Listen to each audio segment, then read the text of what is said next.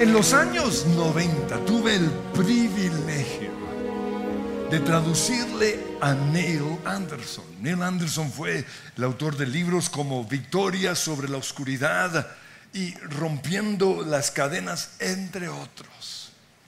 Y fue un tiempo que nunca olvidaré, un tiempo de aprendizaje, especialmente cuando estaba a solas con él. En ese entonces estábamos aprendiendo a hacer guerra espiritual. Y lo que él nos enseñó ha sido una herramienta que ha bendecido a esta iglesia durante años. Pero él, como resultado de una materia electiva que dio para el seminario de teología Talbot. El título de la materia era Resolviendo los conflictos personales y espirituales. Personas con todo tipo de problemas comenzaron a asistir a, a esa clase. Y fue un éxito total. Las personas salían totalmente libres, simplemente apropiándose de su posición en Cristo. Pero de repente llegó una niña que no había logrado su libertad. Era una niña que en las noches sufría de pesadillas y permanentemente oía voces en su mente. Y él lo intentó todo y nada funcionó. Por eso contempló la posibilidad de que quizás su problema era espiritual, es decir, demoníaco. Y la llevó a renunciar en el nombre de Jesús a, a ciertos demonios. Y la niña quedó o fue totalmente libre. Neil Anderson fue una de las primeras personas conservadoras o de la iglesia tradicional que reconoció la posibilidad de que el cristiano podía ser influenciado, obsesionado y a veces controlado por los demonios. Las vidas de miles de personas han sido cambiadas a través de lo que Neil Anderson aprendió precisamente en esas clases y eso lo llevó a él a desarrollar algo que se conoce como los siete pasos hacia la libertad. Un material que muchas iglesias hemos usado o hemos adaptado para nuestros procesos de formación. En nuestro caso lo hemos llamado los doce pasos para una sanidad total. Para resolver nuestros conflictos personales y espirituales, necesitamos, como en todo, la parte divina, la parte de Dios. Lo que yo siempre he predicado como lo que Dios hace. Pero también necesitamos la parte humana, nuestra responsabilidad. Entonces está la soberanía de Dios pero también está lo que nosotros hacemos. Dios ya hizo su parte. La Biblia dice que Él desarmó al diablo, perdonó nuestros pecados, nos hizo nuevas criaturas en Cristo y nos sentó con Él en los lugares celestiales. Pero a nosotros nos toca, como dice Santiago, someternos a Dios. O como dice Efesios, mantenernos firmes en nuestra posición como hijos de Dios. A nosotros nos toca llevar todos los días cautivos nuestros pensamientos para que se sometan a Cristo. A nosotros nos toca ponernos la armadura de Dios y nos toca resistir al diablo y no darle lugar. Entonces está la parte de Dios, pero también la parte nuestra. De nada sirve orar, Señor, ayúdame a pasar este examen si yo no estudio. De nada me sirve orar, Señor, prospérame, si yo no trabajo. O sea, en todo está la parte divina, pero también la responsabilidad humana. De nada nos sirve pedirle a Dios que nos quite los malos pensamientos o el mal genio, el estrés, la depresión, la ansiedad, las ataduras sexuales, la culpabilidad, si nosotros no hacemos nuestra parte para ser libres de esas ataduras. Jesús ya hizo su parte. A nosotros nos toca apropiarnos de lo que Él ya hizo por nosotros. Eso significa que tenemos que creer que hemos sido perdonados, pero también tenemos que confesar nuestros pecados. Tenemos que creer que el enemigo ya fue desarmado, pero también resistirlo. Tenemos que creer que somos nuevas criaturas, como dice la Biblia, nueva creación en Cristo, pero empezar a vivir como hijos de luz. Tenemos que creer que Jesús ya llevó en la cruz nuestras enfermedades, pero también empezar a vivir como si ya estuviésemos sanos. Se llama pasos de fe. Tenemos que creer que Jesús ya soportó los dolores del alma, es decir, las amarguras, las heridas, las angustias, nuestros temores, ansiedades, rabias, tristezas, pero también entregárselas al Señor. Dice, dice la Biblia, echando sobre Él nuestras ansiedades, porque Él tiene cuidado de nosotros. Y por la fe tenemos que recibir su paz. Tenemos que creer que Jesús ya se hizo maldición por nosotros pero también tenemos que empezar a caminar bajo su bendición, es decir, como personas bendecidas. No se trata de hacer lo que Jesús ya hizo por nosotros, es imposible.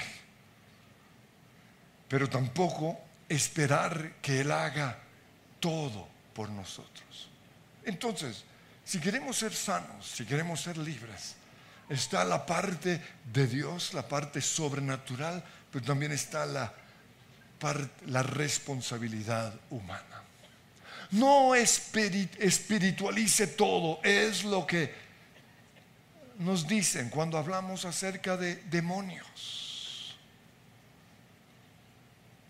Pero no podemos tampoco ignorar a Satanás. No podemos sacar al diablo de la ecuación, porque ¿sabían ustedes que una de sus armas favoritas es mantenerse escondido? Por eso hay que prender la luz y exponer las obras de la oscuridad. Yo soy una persona que duerme muy bien. Para mí, dormir bien es que desde que toque la almohada hasta que pasen siete horas he dormido. Eso es dormir bien. Y casi todas mis noches son así, siete horas en donde no siento nada.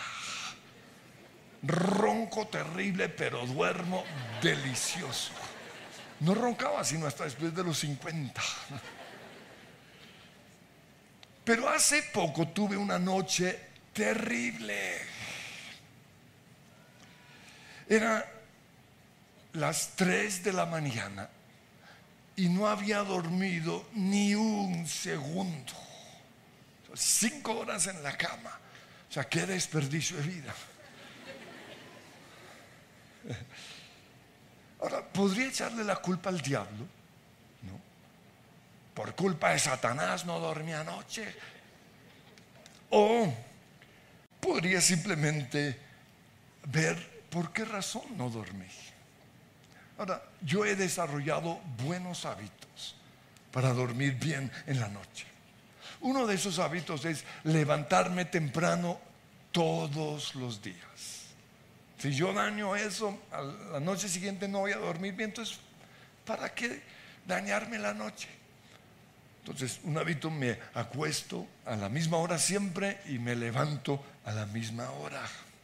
Otro hábito mío es trabajar duro, porque si uno no trabaja duro, a uno no le da sueño. Entonces yo trabajo duro y me aseguro de ejercitarme. Por eso cuando la oficina era en casa, tuve que hacer aún más ejercicios, porque si no, no iba a dormir en la noche. Trato de no dormir durante el día. No esos sueñitos por ahí se tiran la noche, o en mi caso personal. Y trato de no comer nada pesado antes de dormir.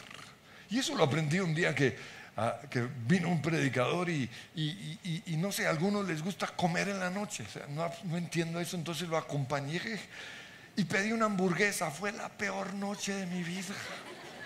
¿Por qué? Porque mi pobre cuerpo le tocó trabajar, trabajar y trabajar.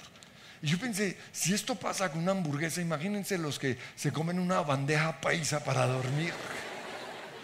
O sea, con razón no duermen. Y Cristi nos dijo que para tener salud mental necesitamos dormir bien. ¿ah? No es simplemente estar en la cama, es dormir bien. Para bajar unos kilos, empecé a hacer hace un tiempo algo que se conoce como la dieta intermitente. Por eso trato de tener una ventana de ocho horas en donde se me permite comer lo que se me dé la regalada gana. Eso es lo bueno de esa dieta. Ocho horas de 8 a 4. Y al comienzo, qué bendición. Estaba durmiendo aún mejor todavía. Y como me acostaba con hambre, tenía unas ganas de levantarme para desayunar. Y entonces eso me motivaba a acostarme. O sea, se la recomiendo. Buenísima. Pero de repente comencé a tener problemas para dormir porque cuando me acostaba mis pies estaban congelados. Fue absurdo. Y esto nunca me había pasado en la vida porque yo soy un hombre caliente. Pero tenía los pies congelados y trataba de hacer todo por calentar los pies y no podía. Por eso nos dicen que no podemos hacer dietas sin acudir a un médico, que no se nos olvide. Entonces, me acostaba con medias, no servijas. Me acostaba, me agarraba, como las manos ya estaban calientes, las agarraba. Y dale ahí 20 minutos y nada. Me acostaba con bolsas de agua, parecía un viejito de 80 años. Bolsas de agua caliente y nada. Hasta que entendí que el problema era de falta de calorías. Entonces, la solución era comer algo sencillo dos a tres horas antes de acostarme. Pero lo que pasa es que nuestra carne es terrible. Y esa concesión la usó mi carne para qué? Para de vez en cuando pecar y comer más de lo que debía. Y esa noche que, que no dormí, recuerdan que les conté al comienzo que, que dormí terrible, pues fue un sábado en la noche, después de estar aquí en la iglesia, me fui a la casa con un antojo de pan fresco con mantequilla de maní. Ahora, pan fresco, una tajada son 70 calorías, mantequilla de maní son 90 calorías. No, realmente 70. Entonces, me acosté con, digo, lo preparé, 140 calorías. Hasta ahí todo bien. Pero estaba tan delicioso que a la hora No, y, yo recuerdo que estábamos viendo algo con mi esposa y me dio un antojo. Y fui y me preparé otro. 140 calorías max. Y ya a las 10 de la noche, cuando me iba a acostar, pensé, ay, no quiero que se me enfríen los pies. Sí, que es que la carne es terrible. Y fui y me preparé otro. o sea, 420 calorías. Por eso fue una noche explosiva. Un calor insoportable. ¿Por qué? Porque estaba lleno de calorías, de azúcar, de dopamina, de serotonina. Todo eso estaba...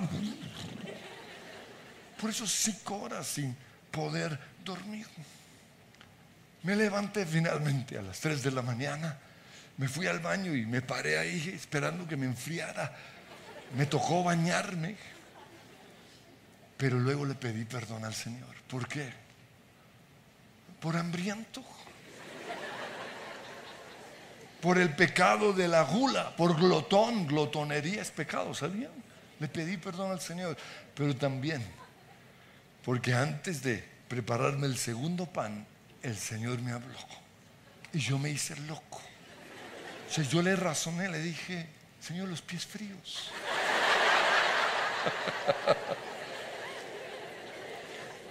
Ahora, había una razón natural para que yo no durmiera. Pero también existe la probabilidad de que hubiese sido espiritual. O sea que ese antojo me lo puso un demonio. ¿Por qué? Porque el día siguiente yo predicaba en Suba. Y Satanás sabía el tema del cual yo iba a predicar. Y él no quería que estuviera preparado. Por eso digo, sí, sí, hay un mundo natural. Pero también no descuidemos la dimensión sobrenatural. Detrás de todas nuestras luchas hay causas naturales, pero también causas sobrenaturales. Efesios 6:12 dice, porque no tenemos lucha contra sangre y carne. En la Biblia amplificada en inglés dice, nuestra lucha no es solo contra nuestra carne y nuestra, y nuestra sangre, sino también contra principados, contra potestades contra los gobernadores de las tinieblas de este siglo, contra huestes espirituales de maldad en las regiones celestes. No podemos ignorar la parte humana, nuestra carne, nuestra mente, nuestro razonamiento, nuestras emociones, nuestra voluntad. Pero tampoco podemos sacar de la ecuación el mundo espiritual el mundo sobrenatural. Teología es el estudio acerca de Teo, el estudio acerca de Dios. Necesitamos conocer a Dios. Dice Juan 15, 4 al 5, o Jesús dijo, así como ninguna rama puede dar fruto por sí misma, sino que tiene que permanecer en la vid, así tampoco ustedes pueden dar fruto si no permanecen en mí, dice Jesús.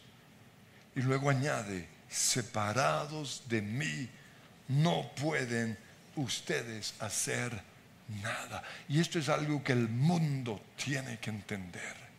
Separados de Dios, no podemos hacer nada. Por eso la teología es necesaria. Pero también la medicina la medicina es la ciencia que estudia las enfermedades, pero también que estudia cómo prevenirlas y cómo curarlas.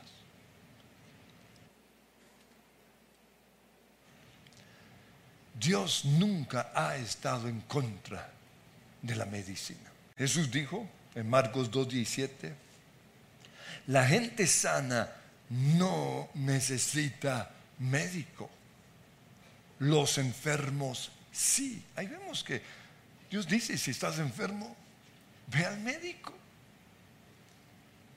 La psicología es el estudio del comportamiento humano, es decir, su forma de pensar, su forma de sentir y su forma de comportarse. De eso se trata mucho en la Biblia, el comportamiento humano. Por eso la psicología no, no está en contra o no es contraria a la palabra de Dios. En Tesalonicenses, 1 Tesalonicenses 5:23 dice que Dios mismo, el Dios de paz, lo santifique por completo y conserve todo su ser, espíritu, alma y cuerpo, irreprochable para la venida de nuestro Señor Jesucristo. Y digo esto porque algunos quieren sacar el alma, que, no nos dediquemos sino a lo espiritual. Eso, eso no es lo que dice la Biblia. Todo su ser, alma, espíritu y cuerpo. Por eso nosotros creemos en los psicólogos. Y el fin de semana mi hija nos dijo que algunas enfermedades mentales necesitan de la ayuda de un psicólogo. Pero la psicología sin Dios no sirve para nada. Por eso la mejor psicología es la que reconoce a Dios, la que incluye a Dios dentro de su proceso.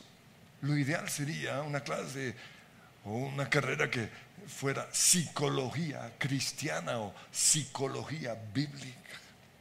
Pablo le dijo a los sabios en Atenas, en Hechos 17, 28, puesto que en Él, en Dios, vivimos, nos movemos y existimos. Toda ciencia separada de Dios no sirve. ¿Por qué? porque en Dios vivimos. Nos movemos y existimos. No saquen a Dios de la ecuación. Proverbios 3 del 7 al 8 dice, teme al Señor y huye del mal. Esto infundirá salud, ahí están los médicos, a tu cuerpo y fortalecerá tu ser. Entonces, necesitamos teología. Necesitamos la medicina, necesitamos psicología, pero también necesitamos la demonología, es decir, el estudio acerca de los demonios. Porque hoy muchos cristianos los ignoran y dicen, no, yo no me meto con el diablo y él no se mete conmigo. Ah, sí, eso cree su merced. ¿Por qué? Porque la estrategia favorita del diablo es permanecer oculto. Que no lo conozca, que no estudien nada acerca de él. Busquen en YouTube los predicadores que hablen de demonios. Casi no hay. háganlo en Google, ¿no? Eh, demonios y el cristiano. El único nombre que sale es el mío. ¿Por qué? Porque hoy hay ignorancia con respecto a los demonios. Y Jesús, gran parte de su ministerio tenía que ver con los, con los demonios. Por eso los cristianos que no estudian a los demonios, por no ser conscientes de ellos, ven películas en donde se promueve el ocultismo, en donde se promueve la hechicería, la brujería, prácticas prohibidas en la Biblia. Y ojo, que cuando hay una práctica prohibida en la Biblia, no solo se peca haciéndolo, sino patrocinándolo, viéndolo.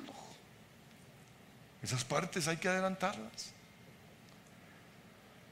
Los que no estudian la demonología no le ven problemas a celebrar el Halloween y nos tratan a nosotros de locos. No lo espiritualice todo. ¿Por qué? Porque no tienen ni idea. de lo peligroso que, que es. Y hoy hay algunos que se están metiendo en el mundo peligroso de yoga. Cuidado, es peligrosísimo. Es una dimensión espiritual desconocida, pero realmente diabólica. Los que no estudian los demonios no le ven ningún problema a las películas de violencia. Por eso a mí me sorprende cristianos viendo ciertas películas. ¿Sabían ustedes que donde hay derramamiento de sangre, ahí hay actividad demoníaca? ¿Por qué creen ustedes que, se muestran escenas tan grotescas en las películas? Porque es algo que le gusta a los demonios.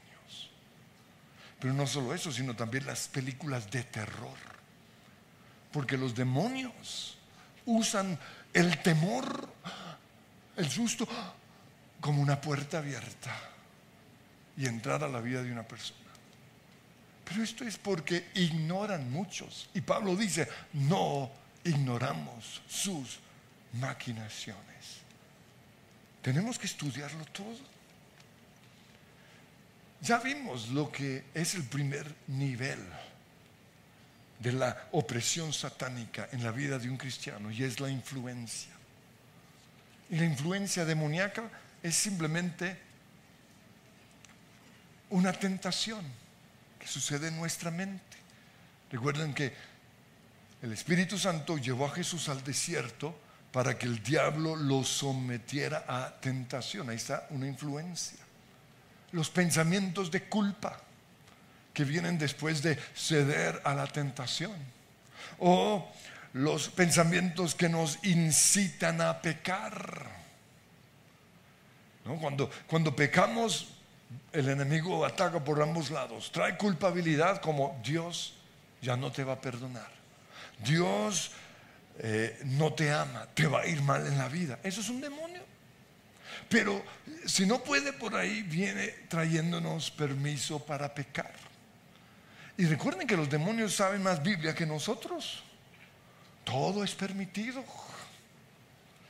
Serán verdaderamente libres. O a libertad nos ha llamado el Señor. Esos versículos a veces los usan los demonios. O por gracia somos salvos, no por obras. Y el enemigo es tan astuto y lo, lo distorsiona o mentiras en nuestras mentes. Mentiras son simplemente malentendidos, es una mentira. No una discusión entre esposos, los malentendidos es, puede ser algo demoníaco. Las exageraciones, las supuestas revelaciones. Ay, que tuve un sueño, cuidado. No todos los sueños son de Dios. Los videos que nos imaginamos.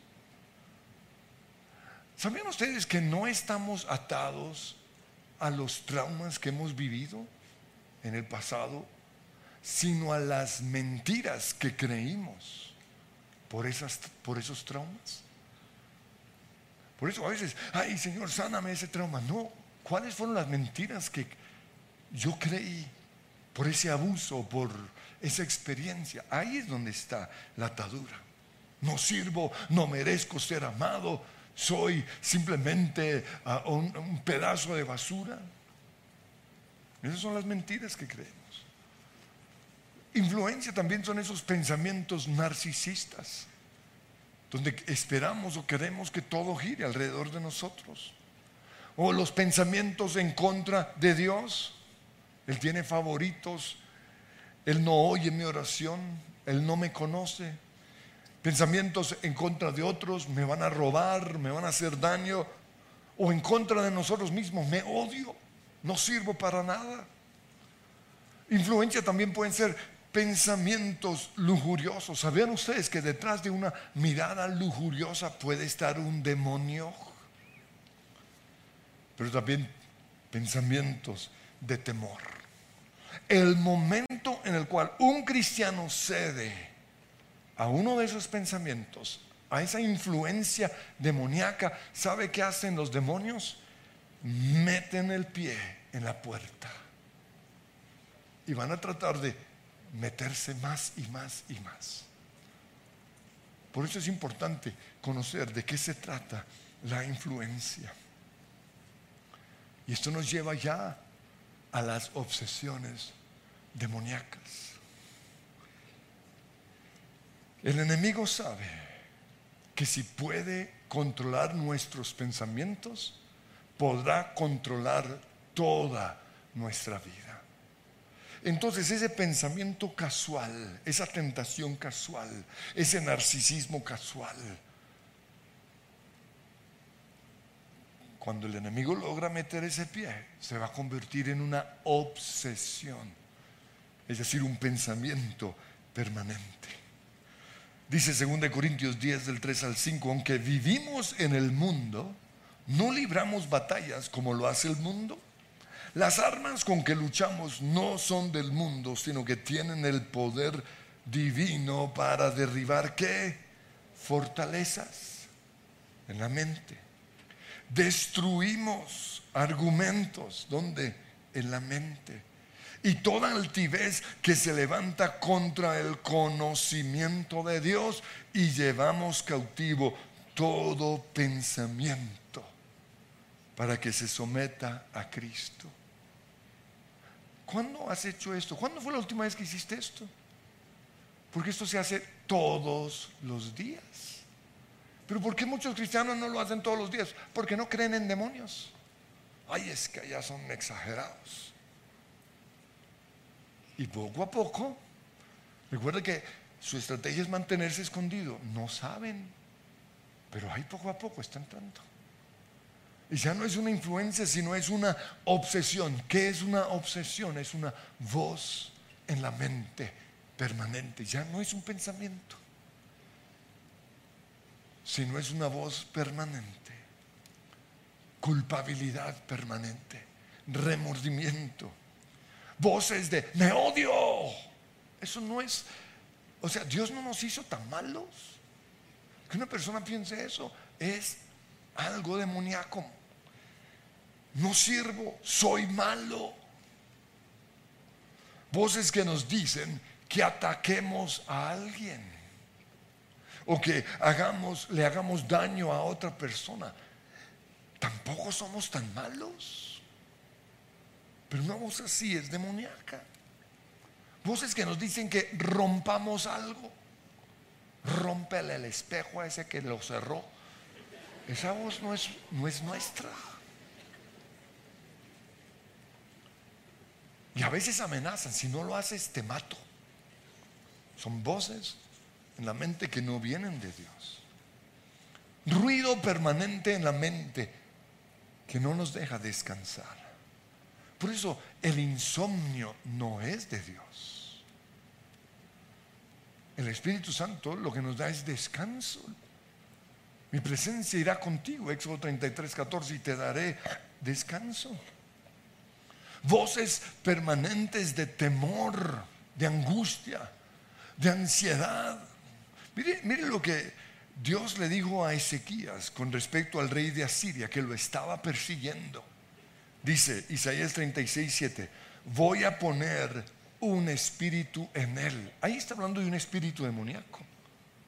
Ahora, no es que eh, eh, Dios, ahora, Dios está sobre todo, pero Dios lo que está haciendo es quitando la protección de ese rey para que un espíritu venga sobre él de manera que cuando oiga cierto rumor se regrese a su propio país. O sea, fue tanto el rumor, las voces en su mente que no aguantó y tuvo que regresar a su país. ¿Y saben qué pasó en su país? Lo mataron. Sus hijos, sus propios hijos. Pero ojo con lo que sigue, que también es una obsesión demoníaca y son esos famosos guías espirituales que algunos tienen, diciéndoles qué, comer, qué vestirse, qué hacer o qué decir. Esos, entre comillas, amigos imaginarios, guías espirituales, son realmente demonios que empiezan siendo buenos hasta que tengan control. Obsesión demoníaca también son esos pensamientos sexuales lujuriosos, violentos o contrarios a la naturaleza. Pensamientos obsesivos en contra de ciertas personas. Quiero que sepan que no es normal que una persona todo el tiempo esté pensando hacer en otra. ¿Qué estará haciendo? Y sobre todo si es un enemigo o si es alguien, alguien que le hizo daño. Eso no es normal. Es una clara muestra de que es algo demoníaco. Uy, ojalá se muera. Eso es demoníaco. Celos, envidias, compararse con esa persona, eso es demoníaco. Pensamientos en contra de Dios, o en contra de la iglesia, o en contra de ciertas autoridades, o este que es muy común, imágenes obscenas mientras adoramos. Eso le pasa a algunos. O mientras oramos, o mientras leemos la Biblia, tampoco su merced es un semejante porquería. Eso es un demonio. Ahora, ¿por qué digo esto? No estoy diciendo que, que, somos una porquería, estoy todo lo contrario mostrando. Somos nuevas criaturas que estamos siendo oprimidos por un demonio y lo único que tenemos que hacer es decir no más, callar esa voz y ordenar que se vaya. Las adicciones son también, puede ser la parte humana, sí, pero también es algo diabólico. Las adicciones al alcohol, a las drogas, a la pornografía, al juego, a la comida, al chisme, pero también a, a estar oyendo lo último malo que está pasando. Cuidado que esa obsesión puede ser demoníaca. La manipulación es también una obsesión demoníaca. Porque los demonios nos pueden llevar a desear algo malo por los beneficios que nos trae. ¿Sabían eso? ¿Y qué es algo malo? Ah, que, que termine en la clínica para que me visiten. Eso puede ser algo demoníaco. desear una enfermedad, un trastorno mental, simplemente como un medio para justificar o seguir haciendo algo que yo quiero, como seguir pecando. No, como, como estoy pasando por, por esta prueba, tengo derecho para pecar. Cuidado, eso es un demonio. O tengo derecho para dejar de trabajar o dejar de venir a la iglesia. O para ver pornografía o dejar de orar. Cuidado.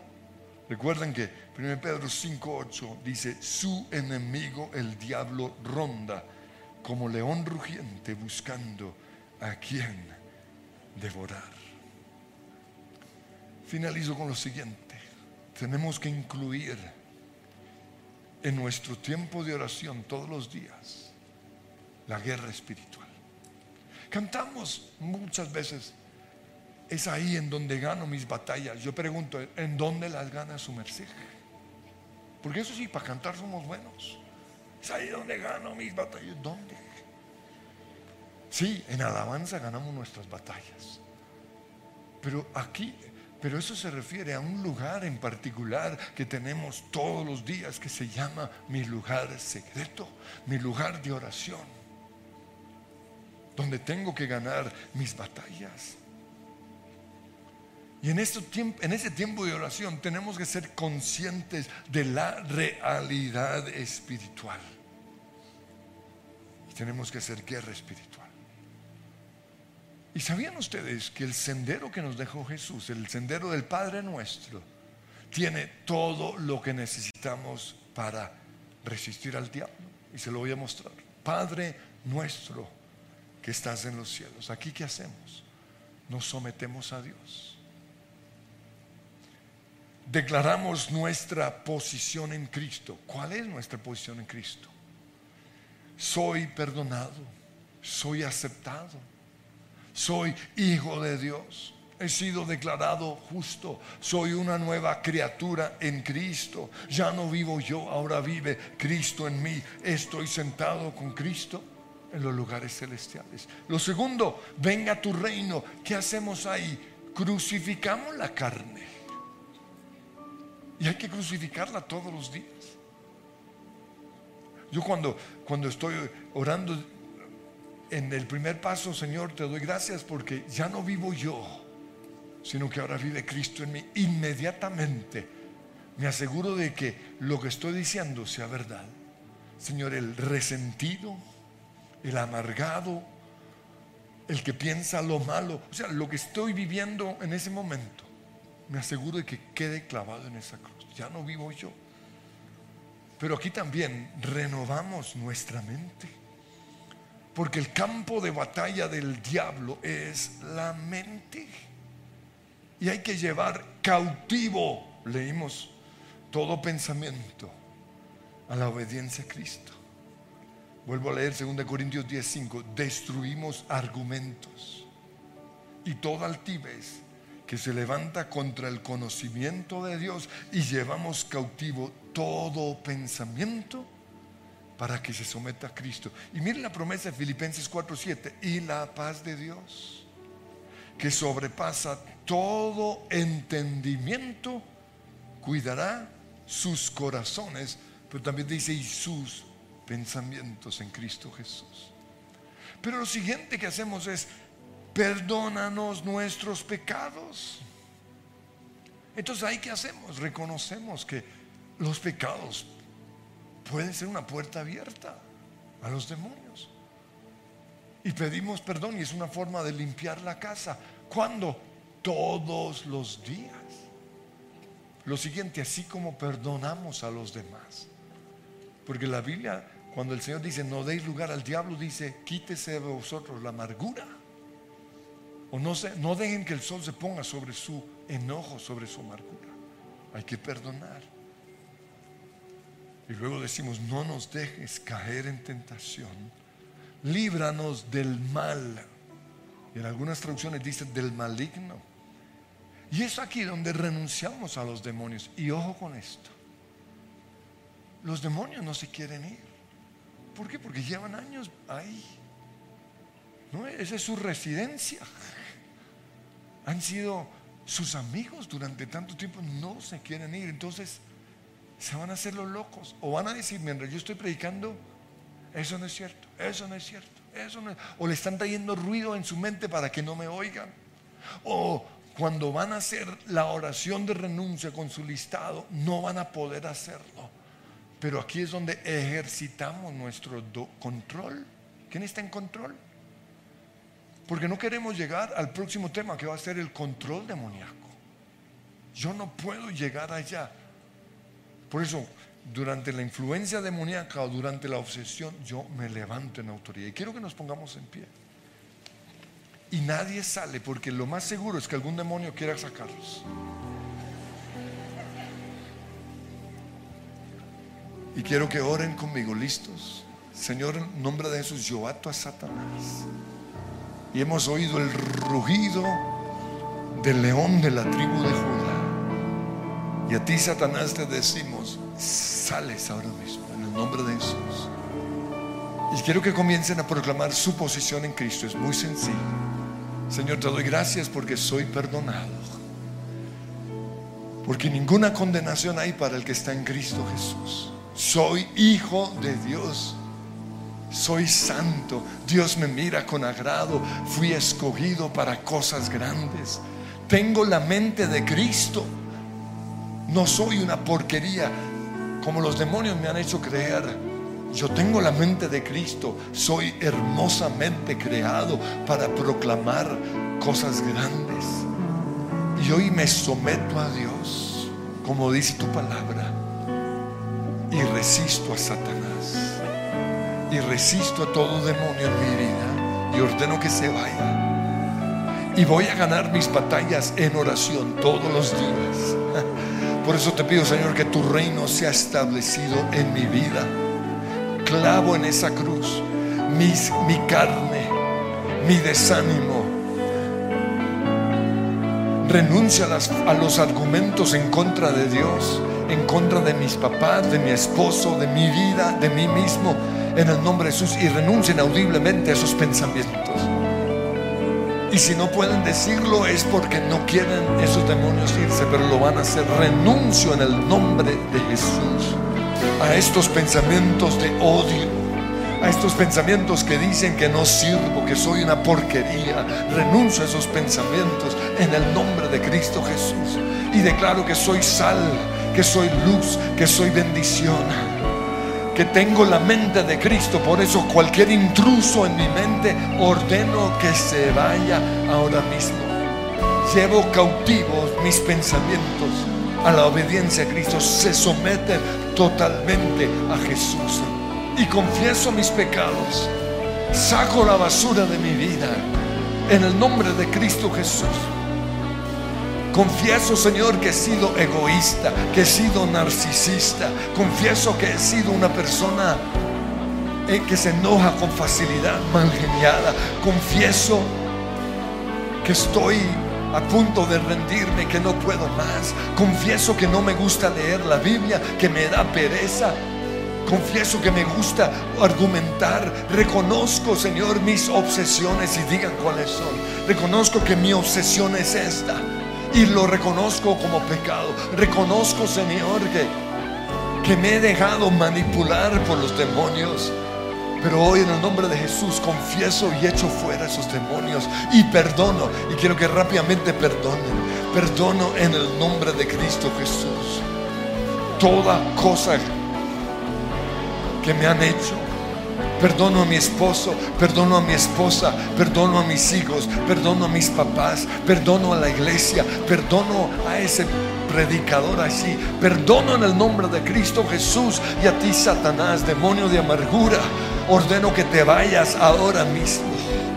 Te vas de mi vida en el nombre que es sobre todo nombre y Señor, no me dejes caer en tentación. No me no permita, Señor, que, los demonios sigan atormentándome. Renuncio a esas voces en mi mente. Renuncio en el nombre de Cristo Jesús a esos deseos de pecar. Renuncio en el nombre de Cristo Jesús a toda influencia y toda obsesión demoníaca y dígale al demonio, te vas ahora mismo. Y si saben el nombre se lo dicen, demonio de manipulación, te vas, manipulación, te vas, bloqueo la bendición del Señor, se va, incredulidad, bloqueo a mi vida de oración, te vas, cansancio permanente te vas, pesadez te vas, ira, enojo, rabia, espíritu de lujuria te vas. Ordeno que sueltes mis ojos, que sueltas mi cabeza. En el nombre de Jesús, todo video que me he hecho ahora mismo, renuncio a esos videos o que el enemigo ha puesto en mi mente. Renuncio a esos videos.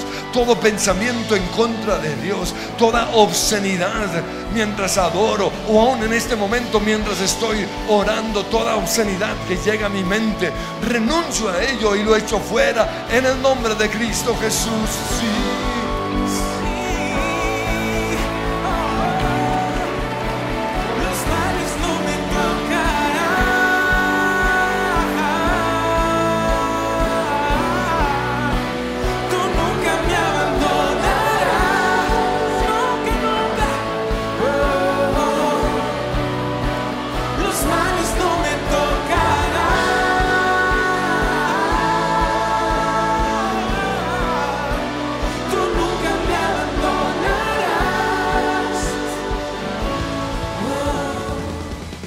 Si les gustó este video, pueden suscribirse al canal de El lugar de su presencia en YouTube. De esa manera gozará de todos nuestros beneficios.